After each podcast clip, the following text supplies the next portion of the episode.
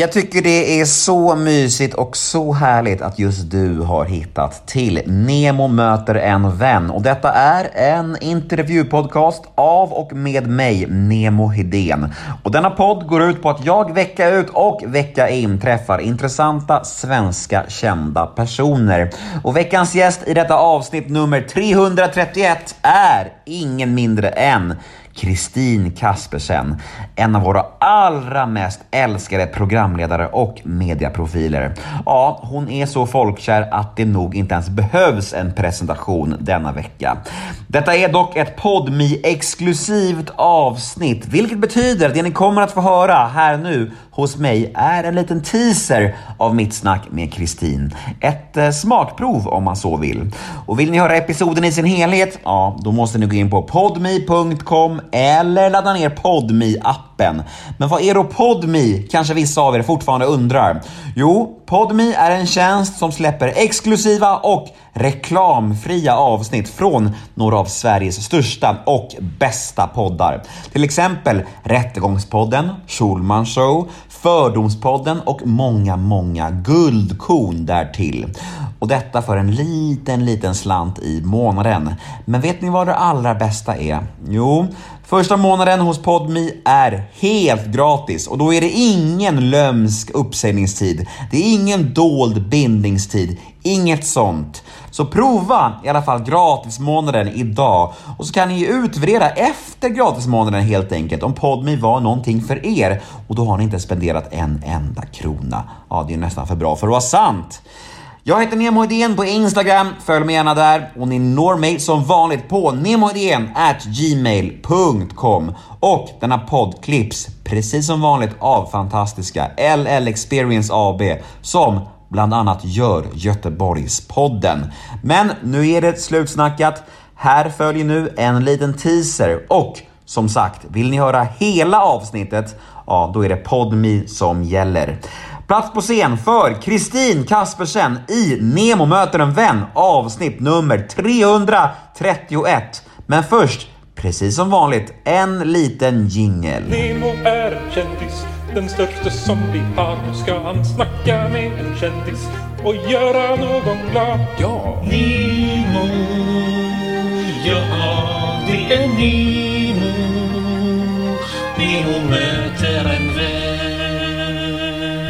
Kör direkt. Ja. Nemo möter en vän med Kristin Kaspersen. Woho! Hej! Tack för att jag får komma hit! Ja, men tack för att du är här med din söta vita lilla hund. Lilla Menoja, hon sitter där i hörnan. Mysigt att se dig, Ja men detsamma. tycker jag. Eh, jag sa just det att eh, jag tror vi aldrig har setts. Nej jag tror inte heller det. Nej, och det är lite konstigt ändå, för man springer ihop med de flesta då och då. Eh, Men, men eh, äntligen. Ja, Ja. precis. Ja, och jag, jag vet inte, jag borde egentligen vara tudelad inför att bjuda in dig i min podd eftersom vi numera är konkurrenter då på poddhymlen. Fast jag tycker inte att, jag tycker det roliga med det här med att, att, eh, att det blir fler, att det inte är konkurrenter. Utan Nej, jag jag tycker, bara. Men det som är härligt är ju faktiskt att, det, att vi har ju så olika personligheter vi som intervjuar. Att Mm. vi gör det liksom på olika sätt. Och även om vi har samma gäster så blir det ändå andra intervjuer. Mm. Och du har ju hållit på så himla länge.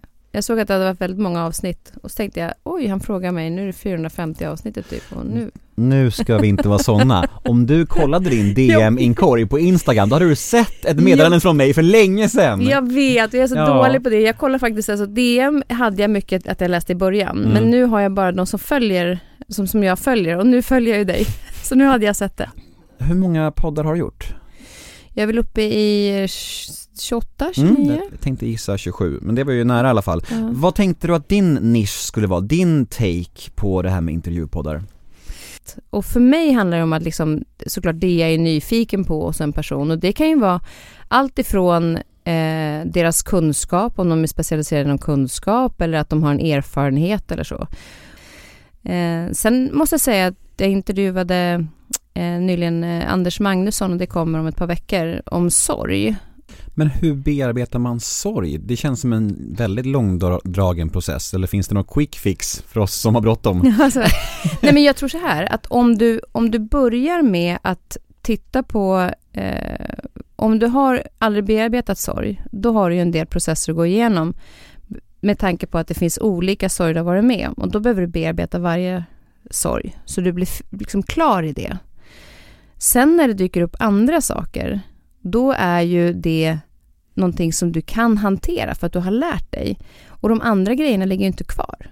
Så att du gör ju jobbet liksom en gång genom att gå igenom alla de här äh, processerna.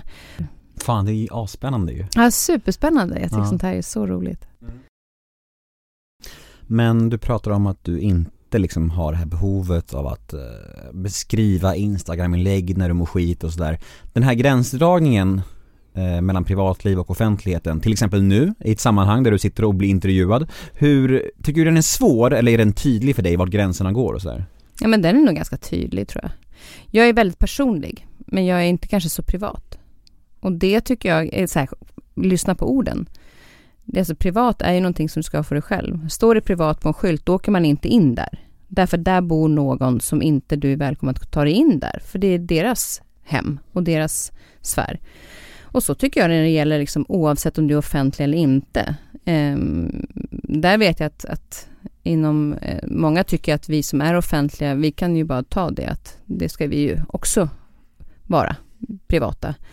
Men vi ger ganska mycket av oss själva ändå, så jag tycker inte att vi måste eh, ge privatliv. Men jag tycker inte att det är något svårt att hålla den gränsen, för att jag är ju väldigt mycket som jag är. Jag funderar inte på vart ska jag sätta den gränsen eller inte, utan folk får ställa frågor och sen svarar jag därefter Mm. för det jag känner för. Så det, det är ingenting jag tycker är jobbigt på något sätt, att här, tänka efter hur jag ska hantera vissa situationer och så. Då provar vi oss fram då. Det är bara att ställa frågor, Mm. så får du se vad du får för svar. Men hur trivs du på andra sidan intervjustolen om man säger så? Jo, men jag tycker alltid att det, alltså det är väldigt skönt. När jag går hit så behöver jag inte tänka så mycket och det enda jag behöver göra är att svara på frågor och Mm. det är också härligt att möta nya människor. Och, så att, men det är ju lite udda just nu när jag börjar göra poddar själv, att just i den här situationen, precis lika mycket som när jag är gäst i TV, då vill jag ju ha snäcka och höra nedräkning, för jag vill veta hur lång tid har jag på mig att prata. Och så vet jag inte vad nästa steg är. Så att jag tycker ofta är jag med så här, vad är det som händer efter vårt inslag när vi har gjort?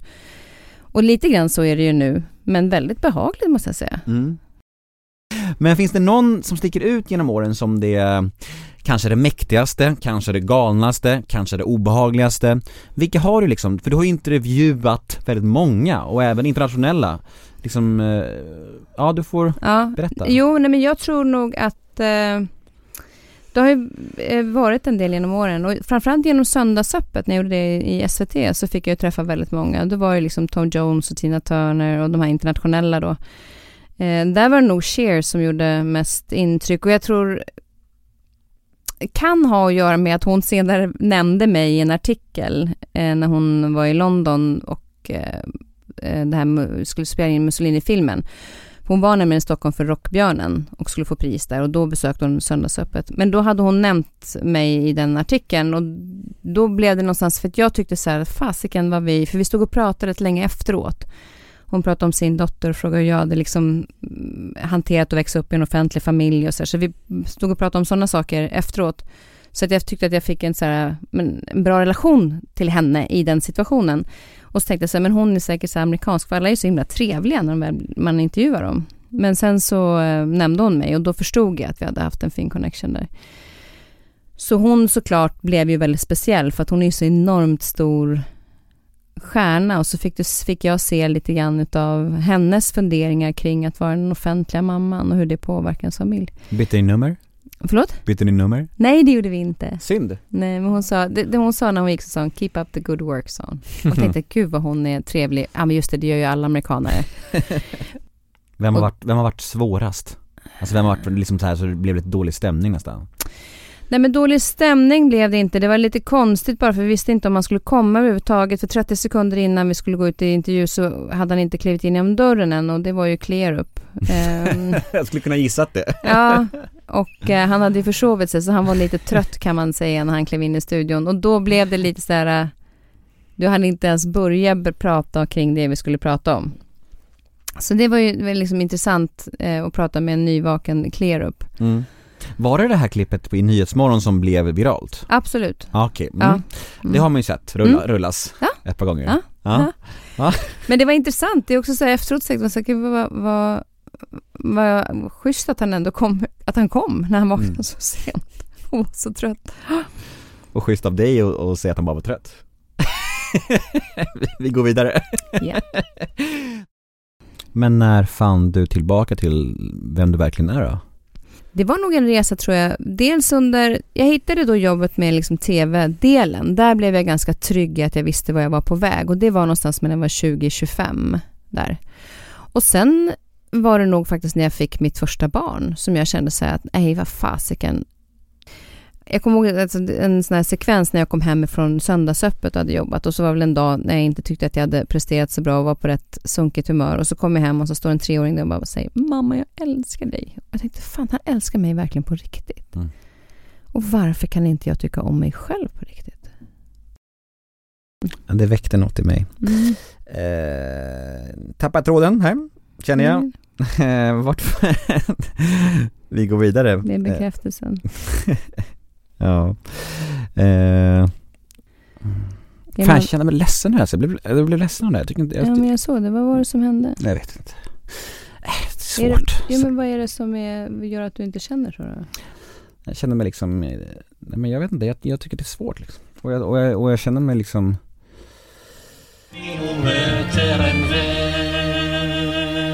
Och där var teasern slut. Där var smakprovet till ända. Är ni nyfikna på varför det blev lite känslosamt där? Varför det brann till? Vill ni höra mer av Kristin Kaspersen? Ja, då finns det bara en enda sak att göra. Gå in på podmi.com eller ladda ner podmi appen Vi syns på podmi!